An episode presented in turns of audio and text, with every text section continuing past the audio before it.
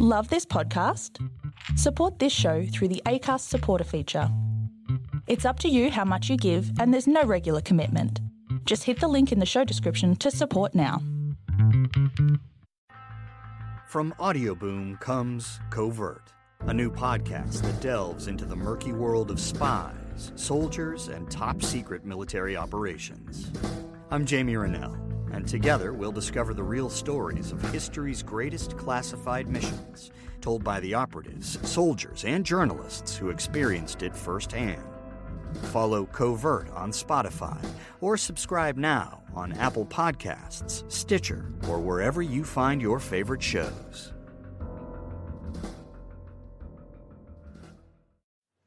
Johnny Carson once interviewed Bette Davis and asked if she had any advice for young starlets wanting to get ahead in Hollywood. She suggested take Fountain. Fountain Avenue runs parallel to Santa Monica and Sunset Boulevards in Hollywood and is often used to avoid the heavier traffic. And isn't that what we're all after? A smooth run, no hold-ups, not only in traffic but also in life. How do people handle those hold-ups, the rejections? How do they create a life in the entertainment capital of the world? How do they identify and express their uniqueness in a place where hundreds of thousands are hoping to do the same? Welcome to Take Fountain. Compelling stories from passionate people who've made it, are making it in Hollywood. Writers, comedians, actors, filmmakers. I'll talk to anyone with a story to tell. Welcome to Take Fountain, a podcast of passionate people working on their dreams. Compelling stories from Hollywood. Your host, Ella James. My guest today is someone who's everything. Nick Hardcastle is um, a theatre impresario. Do we still use that expression? Wow. Do we like that? I love that. I don't know how true it is, theatrical entrepreneur. uh, you're a television star in Australia. You had video hits. You did a lot of children's TV. There was a show, Creatures. Creature features on Creature ABC and yeah, a lot Um, of other Home and. Away, nearly 300 episodes of Home and Away. Gosh. Um, Summer Bay. You're my first Aussie, actually. So I, I, I don't Hooray. know how much I know, and because I've got such an international audience, I don't know how much how much of this I should point to, but I shall allow people to do the Google. And uh, I'm Googleable. and you're Googleable. Mm-hmm. Radio is also a thing for you. You're an MC. Mm-hmm. Uh, so how did you wind up in LA?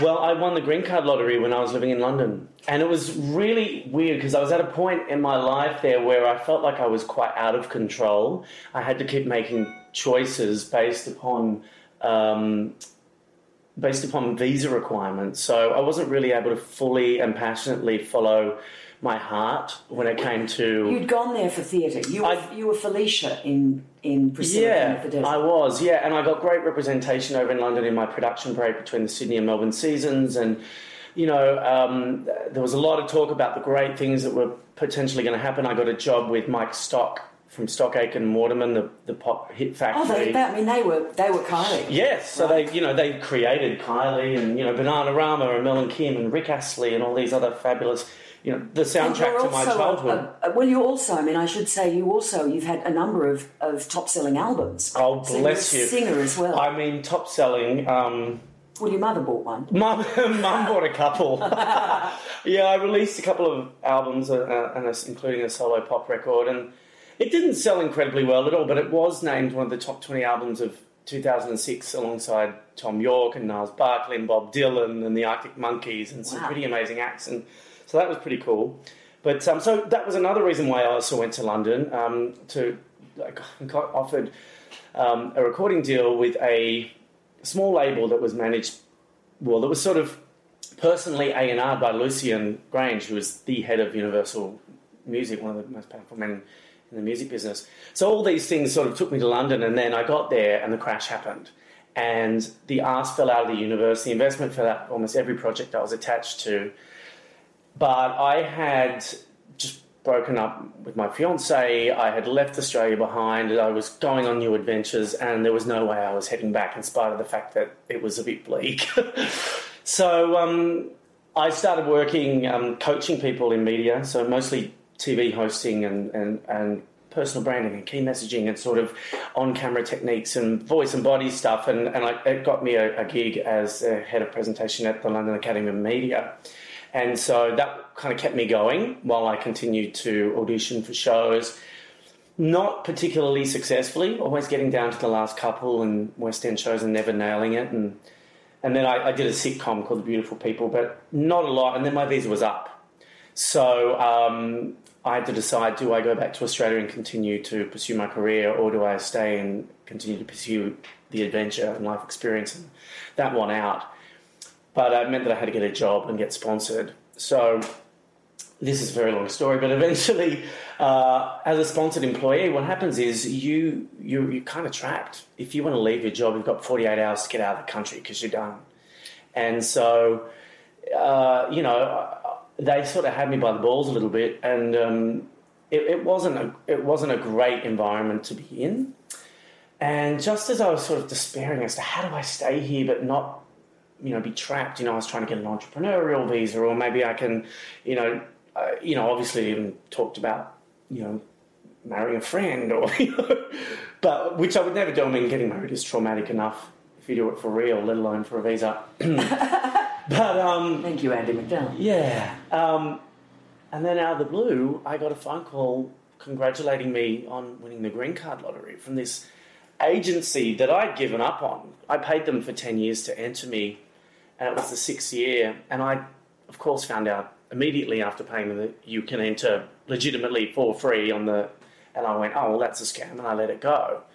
And then six years later, I get this phone call on a particularly grim day in London. Um, and I'm I take the phone call and I'm walking outside and it's drizzling and I'm in Covent Garden and I just burst into tears.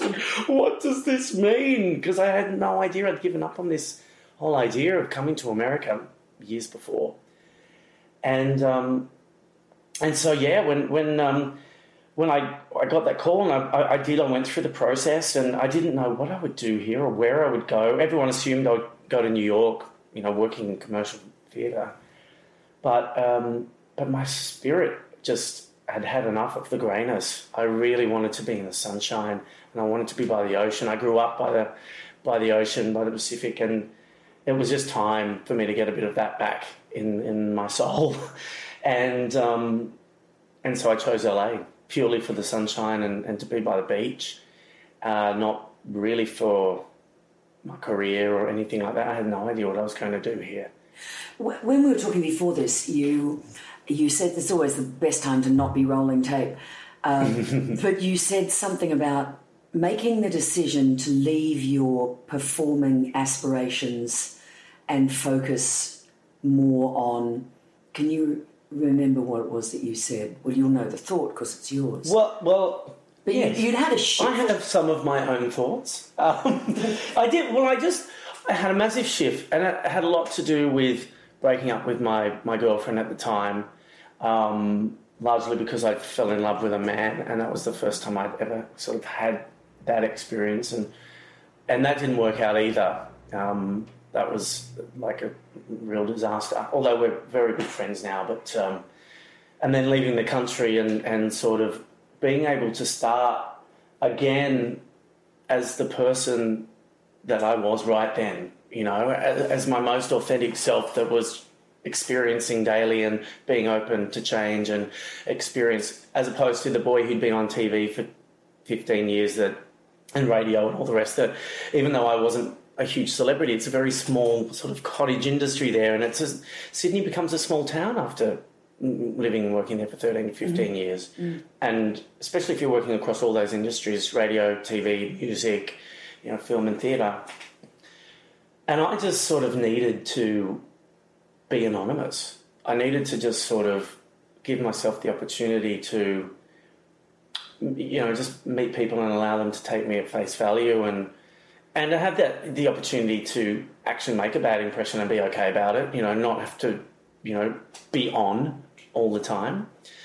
And so, yeah, my career became less important than adventure and experience and learning more about myself and what were sort of desires and what was conditioning and what was you know, what I was doing just because I always had done it, as opposed to what gave me joy.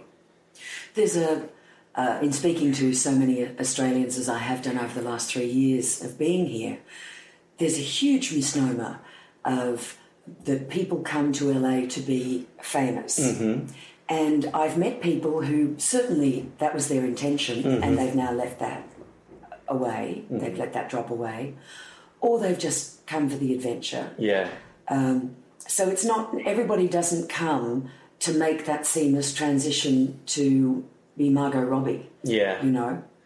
I mean, and my God, congratulations to Margot Isn't Robbie she because she's amazing, and uh, you know, and, and, and she's she's you know she put the work in, and she's and she's fabulous, and I and, you know, but And there are you're absolutely I mean, right. Damon Herriman. Yeah, um, but Rebel Damon's Wilson. you know, but Damon's not a Margot Robbie. Like Damon's such a brilliant, quiet achiever, and he's just you know he just uh, he's so prolific as well. Um, but you're right. For every Margot or, or Damon, there's hundreds and hundreds of others that come here and and end up leaving very disillusioned and broke and hurt. Um, and so yeah, for me, it was definitely about the adventures. Like, I've been given this opportunity, been given a rite of passage. I've got a green card. I didn't ask for it, and people would kill for it. And I felt like I had to take the step to come and try it out. I didn't know what I was going to do, but obviously, I'm now in a position to make decisions about what I want to be doing. And now I, I had left my well, I, I didn't leave my performing career completely behind. I just did work that could fit in with the job that satisfied my visa requirements, things that I wanted to do. So I did played Ruben in Ruben Guthrie in the West in the West End premiere, and I I did um, a couple of other little shows, and I started a small event entertainment um, company, and that's where my Sunday showcases of Australian talent in London Sunday in the apartment. Sunday in the apartment. And that's in uh, both London and New York? Or Well, London and here, I did um, Okay. Sunday in Hollywood here a couple of times, which was great. But the talent pool's very different here. You know, over in London, it's much more diverse. You've got your singer-songwriters, your opera singers, your classical musicians, your comedians, your uh, musical theatre performers, um, writers. It's all. Whereas over here, it's mostly musicians, actors, writer directors. You know, the burlesque performer, perhaps. Um, and that's not to be completely general, but I just that's just what I found with Australian talent Okay. um, in London as opposed to here. Um, that you can showcase in a live cabaret slash variety setting. You know, yes, there's amazing film directors here, but it's very difficult to showcase them in in a in a show like that. So as a showcase, Hmm. you you you put this on in London and then you sell tickets to the wider audience or you promote it within the Australian community. What's the aim of it? Yeah, it, it's a community event. I work with the Australian High Commission and a Chamber of Commerce called Australian Business UK. And the idea is that we bring captains of industry, government leaders from, you know, the, the equivalent of our consulate in the High Commission, um, and other Australian expats as well as people that they do business with in the UK. And it's a, it's, it's a way for Australian talent over there who are emerging to kind of create community, create a network. And, you know, the Agent General of South Australia might see a, a, a young woman from Adelaide pop up and he's like, I want to champion you. And he'll get, you know, he'll get people around who can support and nurture her journey and they'll get gigs out of it. You know, Qantas will come along and some of the acts have ended up on in-flight entertainment. Some people, it's an opportunity for artists to bring in potential new management um, where they wouldn't be able to put on a showcase of their own, um, and so you know they can they can get up and do that because they've just arrived in the country. Um, it's a chance for them to also mix with very established artists, so people like you know Caroline O'Connor, Tim Minchin, Ray Ma, Megan Washington, Casey Donovan, and a lot of people um, who've done the show are very well established. Right. Um, Human Nature, Dame Edna, they've all done it as well. Has it been a has it been a um, gosh I don't want to say natural or an easy transition for you to go from uh, being a performer to being the promoter, for want of a better word? Mm-hmm. Has that how has that been for you? Um, I've always had a bit of an entrepreneurial side, I think, always growing up, um, and I've always created my own work. Um, I, I, I did a couple of my own television pilots. I produced my own record with my friend Lindsay. Um, so that's always that's just always been a side that I've had. So yeah, that hasn't it hasn't. It's it came out of the fact that I, I really love to harness other people's talents.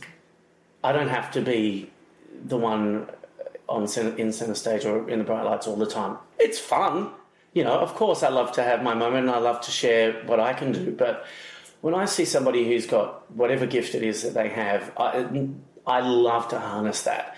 I love to bring the potential out in in someone who maybe doesn't have that skill set.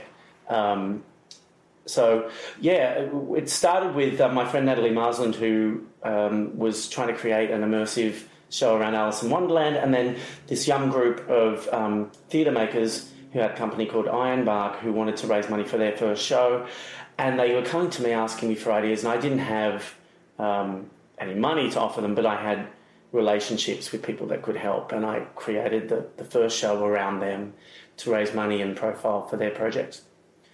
And I mean, prior to that, we had also, I don't know if you remember, we had those devastating fires and floods in Australia Yes. in 2009.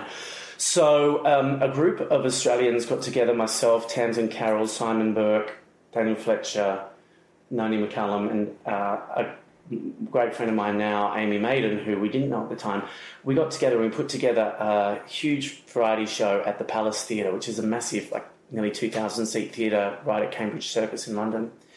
And within three weeks, we put together this incredible show, and we sold out the Palace Theatre and raised forty thousand pounds for the British Red Cross, uh, Australian Fire and Floods Appeal. That's how those relationships sort of started. Okay, yes. And that that was the progression. Then I had no intention of leaving Australia to be surrounded by Australians and working on developing relationships with the Australian government and Australian talent, but that particular event is what kind of kicked that off Yeah.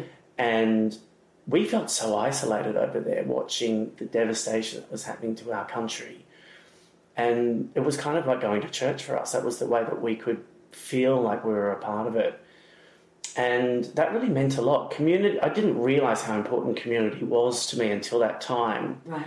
and I think that's what's kept me going since then in terms of developing the showcases, then coming to Los Angeles and working with the consulate and G'day USA, which is an Australian public diplomacy program. Um, Because ultimately, as expats, we never leave Australia. yeah, You know, uh, I mean, it's that.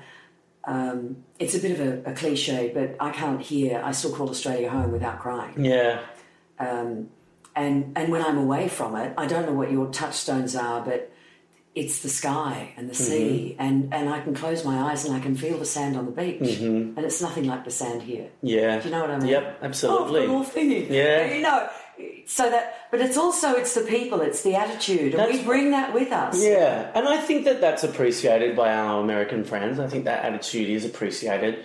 Um, but you're right. I always say uh, it's time for me to go. Like I need to get home reasonably regularly because I want to put my feet on that sand. I want to hug those people. I want to hear those voices. Um, and yeah, you're right. Those are the touchstones that you were talking about. Is your personal philosophy one where you you have any idea at all of what the future holds?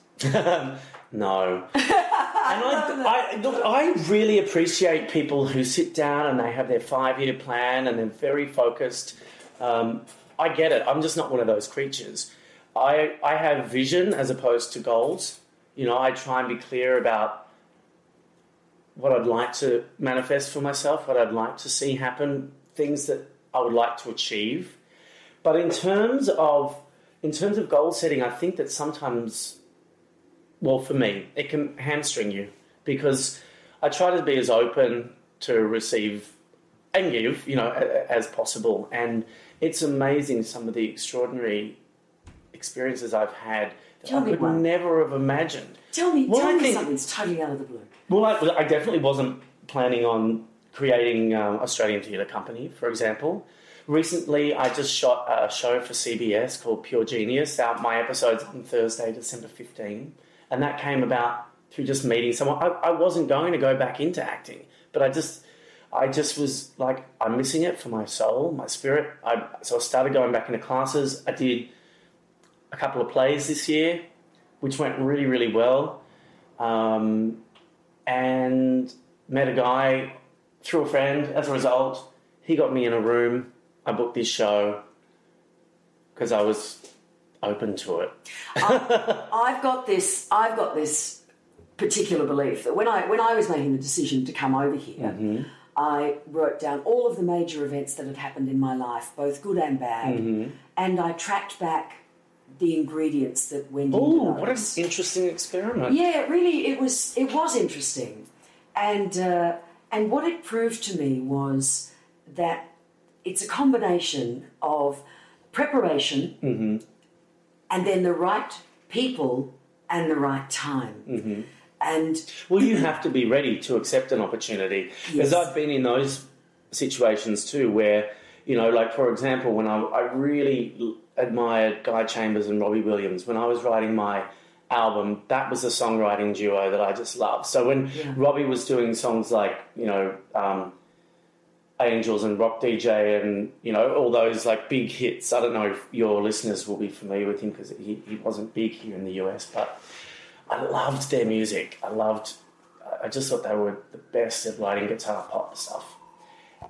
And lo and behold, I end up at uh, Robbie Williams' concert, and a friend of mine had a copy of her demo, and she got it to Robbie on stage. The next thing you know, Guy is on the phone to her and invites us back to the after party, and we're sitting there. Now the thing is, I they were my heroes. Right. I had been writing, but I didn't have any demos yet. I didn't have it. You know what I mean? But it just wasn't my. it wasn't Moment. the right moment. Yeah. That's it. That's it. You have to be But- ready and prepared, like you said, and.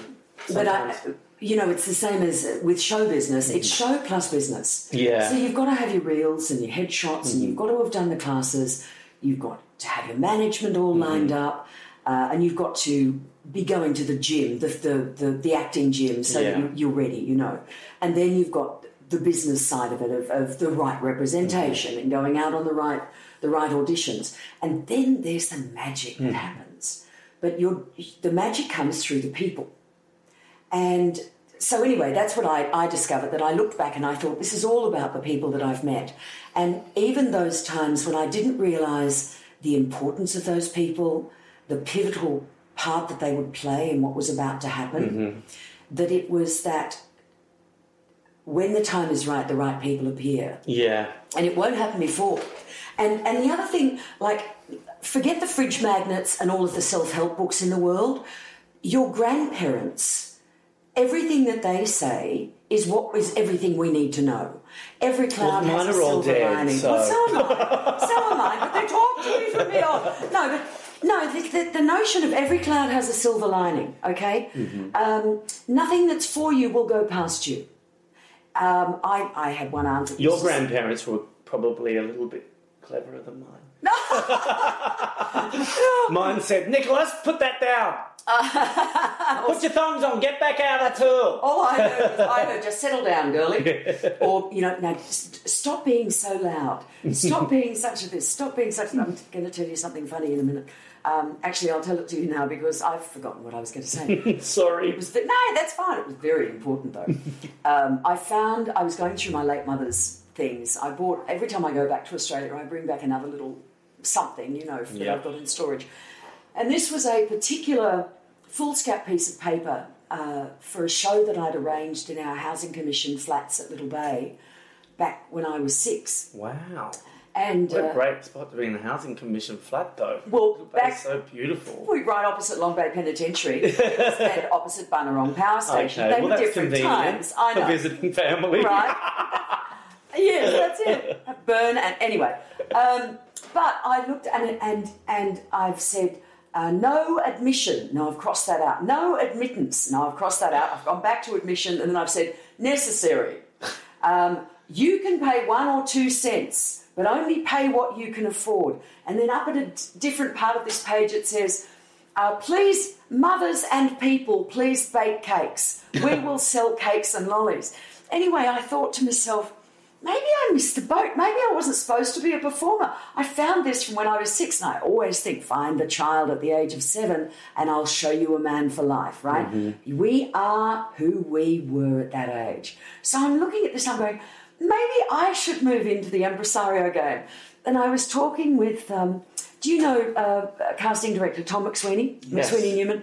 So I was talking to him the other day and telling him about this, and he said, "Oh, Ellie, you see, this is all you." He said, "You couldn't get a gig, darling, so you just created one that you could perform in." And I thought, that's exactly what I've done. I had everybody was singing and dancing and tap dancing, and all the mothers and, and people were going to come along and donate money, and they did. But primarily, yes, it was uh, so that I could I could have a gig. Totally. I, I mean, I'm still doing that now, and I, I did the same thing. Although, you know, I've been fortunate. I have been cast in a lot of things. I'm not I'm not trying to like No. salt in your wound or anything. No, no, don't. That's all right, sweetheart. I'll get you. I'll be I'll be myself after the tape stops rolling. Seriously, who were you when you were seven? Gosh, okay. So when I was seven, uh, that means I was in grade two at Wollondilly Public School in Goulburn.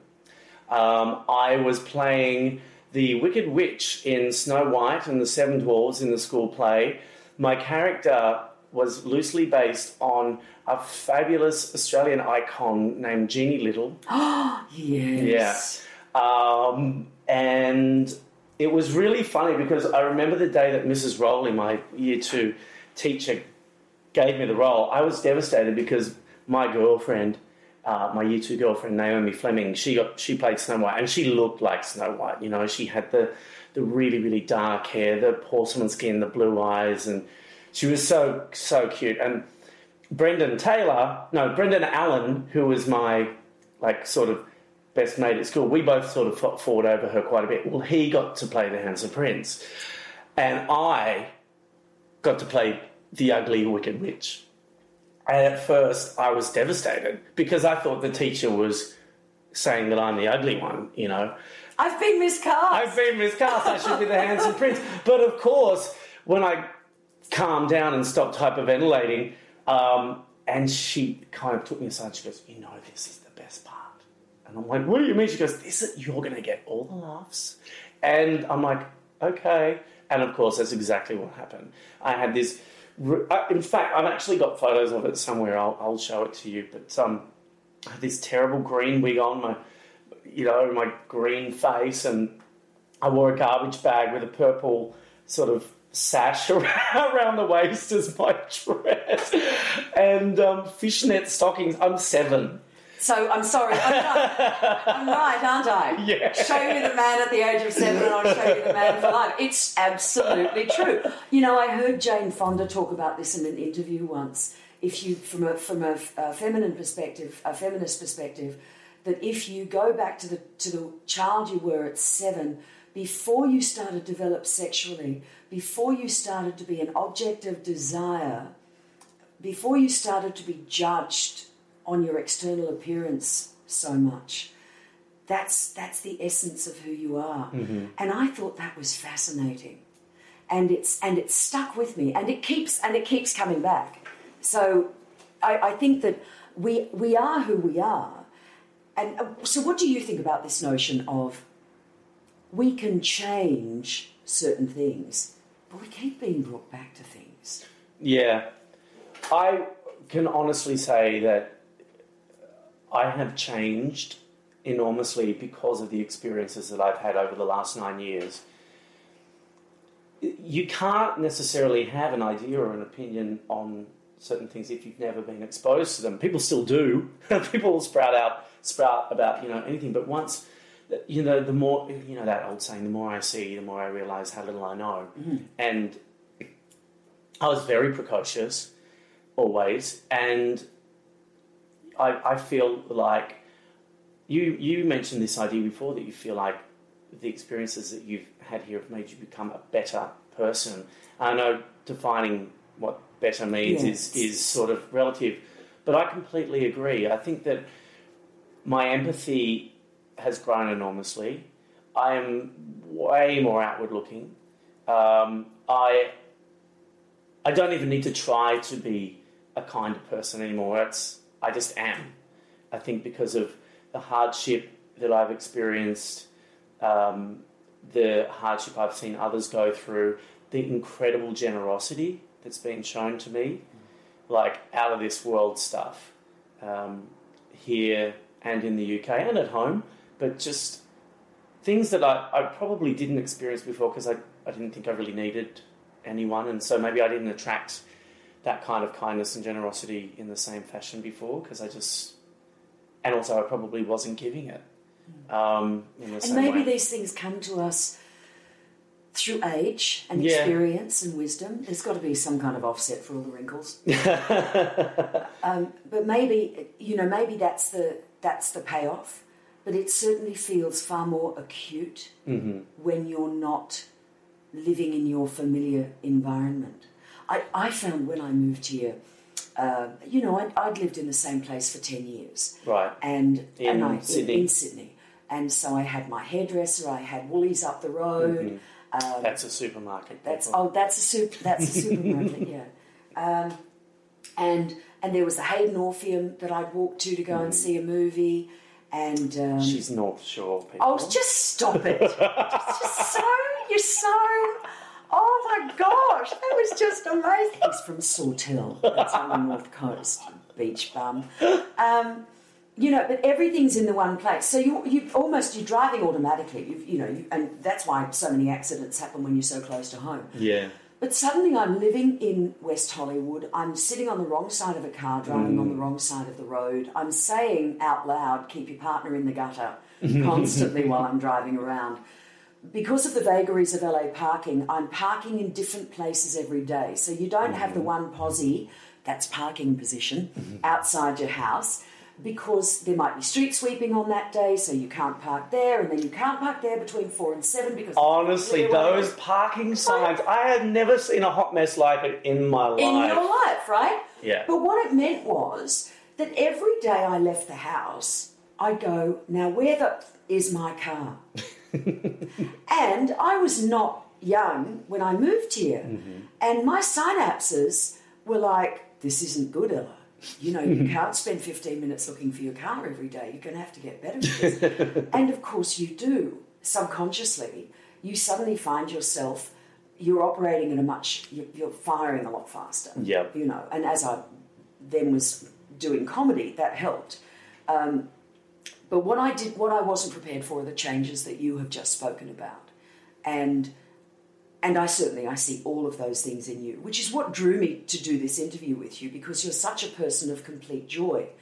And as much as I wanted to talk to you about the achievements that you've had, we both have done these interviews of where it's a chronological, it's a linear, I did Yeah. this, then I did this, then I did this, then I did this. So who are you? Oh, I'm the GPS voice in 75% of cars. I was a talk radio host on 2UE, 2GB and the ABC for 20 years. I had a TV show on Channel 10. That's what I've done. Mm-hmm. But who am I? And that's what I wanted to find out from you. What a matchup! And what a team, Mike. Metro PCS and the iPhone SE for $0 on a network that covers 99% of people in the U.S. Oh, impressive. Play with the best. Switch to Metro PCS and get a 32 gig iPhone SE for $0. Metro PCS. Coverage not available in some areas, plus sales tax and $10 activation fee. Claim based on talk and text. Not valid for active numbers currently on a T Mobile network or active on Metro PCS in the past 90 days. See store for details and terms and conditions. This is Take Fountain with Ella James. So the future looks very bright. Yeah. Uh, this come this year coming is really exciting. Uh, I think I think this year I mean, everyone said it in 2015 too, but I think that this year has been particularly stressful.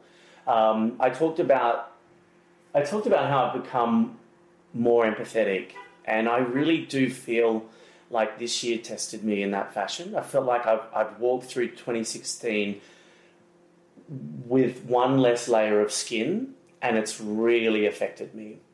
And it's not any one thing in particular. Obviously, this presidential campaign brought out all sorts of ugliness across the spectrum. Um, the continued mass shootings in this country, particularly the one at Pulse Orlando, really affected me. The fact that we had a shootout five days later out the front of our theatre and it went unreported because no one was killed is outrageous to me. Um, And this is the Matrix Theatre. yeah, where you- on Melrose Avenue. On Melrose Avenue, and this is where you run the Australian Theatre Company at the moment, right? Yeah, and so I, I broke out in a stress rash at one point. I was having little anxiety, sort of uh, mini anxiety attacks. I've had, I've had them in the past, but just little ones like rushes of anxiety, and um, it's another reason why I've spent a little bit more time going home this year. Uh, I had some work to do anyway. I was running some seminars in Sydney and Melbourne. I've had weddings for you know family members and great friends. So they were also fantastic reasons to go home. But honestly, I, do feel like it's been a stressful year.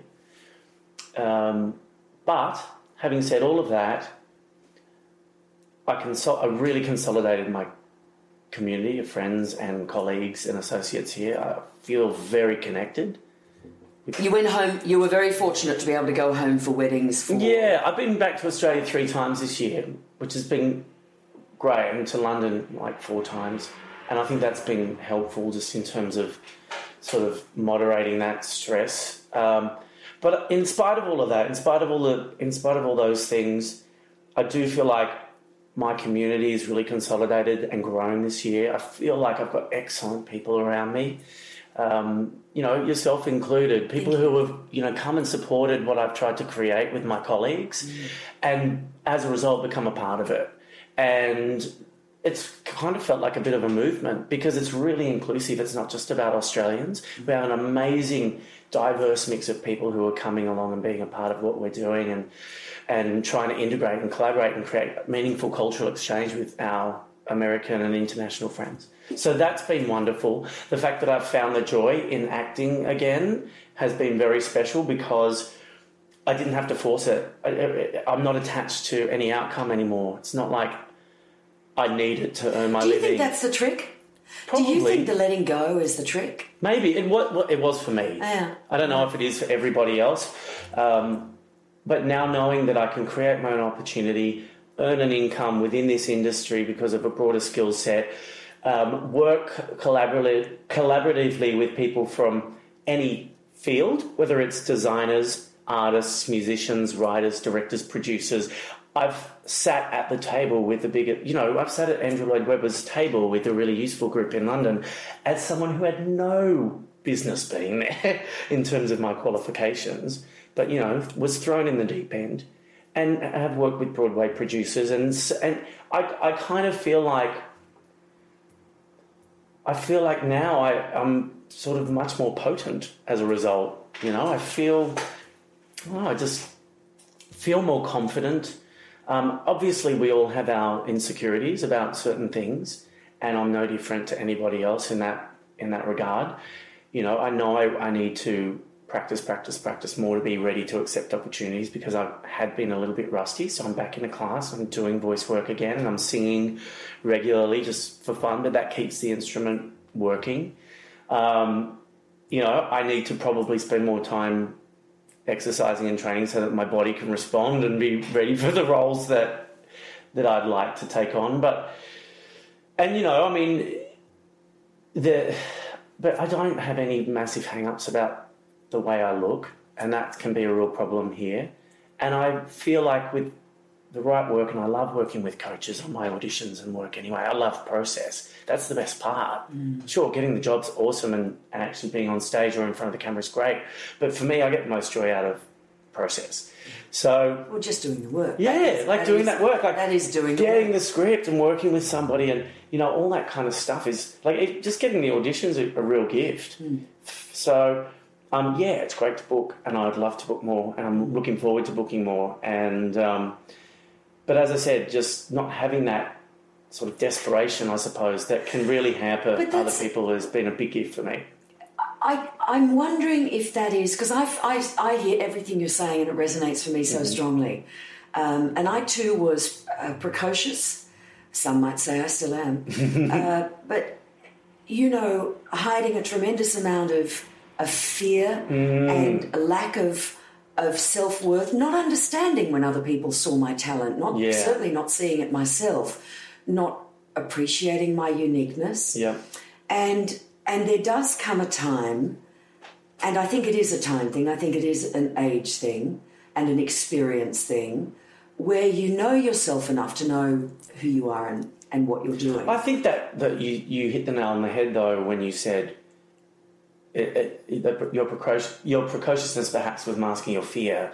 And I think that fear is obviously the most crippling thing for any artist, mm. any person, but I know that my life started to change and free up, and that I started to feel better about myself when I faced what those biggest fears were. And, you know, I think that my for example, you know, the whole questions that were thrown up at me about my sexuality and how that was going to affect the way that I was perceived by my audience and by the industry, and you know, and how it would affect even the way that people I was working with would look at the work I was offering, like just things like that, or you know, um, the fact that I got to a, such a high level with certain things and then couldn't quite break through that international you know what I mean? Like hosting my own television shows, having pop records out, having a lead role in the biggest theatre show in the country, and all these things, and then yet just ugh, not be, you know, to, to step up to world class meant I really had to work harder, and I really had to. And instead, I I freaked out and, and started to self sabotage badly, and it's when you start to sort of recognize those patterns of behaviour and let go of or confront rather those fears so that you can let go of them. You, that's when you sort of, I guess, start to, I don't know, be the most authentic version of yourself, and that's when good shit happens. That's when the magic happens. Mm. I remember having a conversation with my auntie Edna, and everybody mm. in Australia needs an auntie Edna. and uh, and I said to her, "What if I don't make it?" Mm. And she she quick as anything, she said, "Not everybody's supposed to." Yeah, but what does and that even mean? Well, I know, I know, but but in my as you've just said, you get so mm. far and no further. Yeah. And and you think, oh gosh, you know, I can see it and I mm. want it so much. And then you really do. You step back and you say, okay, let's just reassess this is it the wrong time, wrong place, or, or and what is it, and do I really want it, or and you redefine those goals that you set previously, mm-hmm. or those desires or wishes or whatever, and then you set back, you just settle back into it, and you become a, a more authentic person, and then the magic mm-hmm. happens. Mm-hmm. I agree. It's just yeah. Just what you said. Mm-hmm. It's been so lovely talking to you. Thank you, and you. Oh, always. I look forward to many more wonderful interviews and finding out what you're doing. And yeah, I'm so glad we're going to we're friends now and we can keep in touch. Me too. Yeah. And I'm very hopeful that we might have a little project to work on together in 2017. Mm-hmm. Stay tuned. That's exciting. Yeah, yeah. I'll let you know, guys. Nick Hardcastle, thank you so much for your time. Thank you very much. You've been listening to Take Fountain with Ella James. For more, like us on Facebook and follow us on Twitter. You can subscribe to the podcast at Audio Boom, Stitcher, iTunes, or your favorite podcasting app. This has been another quality podcast production from Bitesz.com. Welcome to Mafia, a new podcast telling stories of America's criminal underworld. Gotti assumed the position of head of the Gambino family. And using the name Donnie Brasco, I was able to infiltrate the uh, Bonanno uh, crime family in New York City. Bugsy Siegel is an American mob legend. One man changed the whole texture and landscape of crime in America. Listen to Mafia every Wednesday on Apple Podcasts or wherever you get your favorite shows.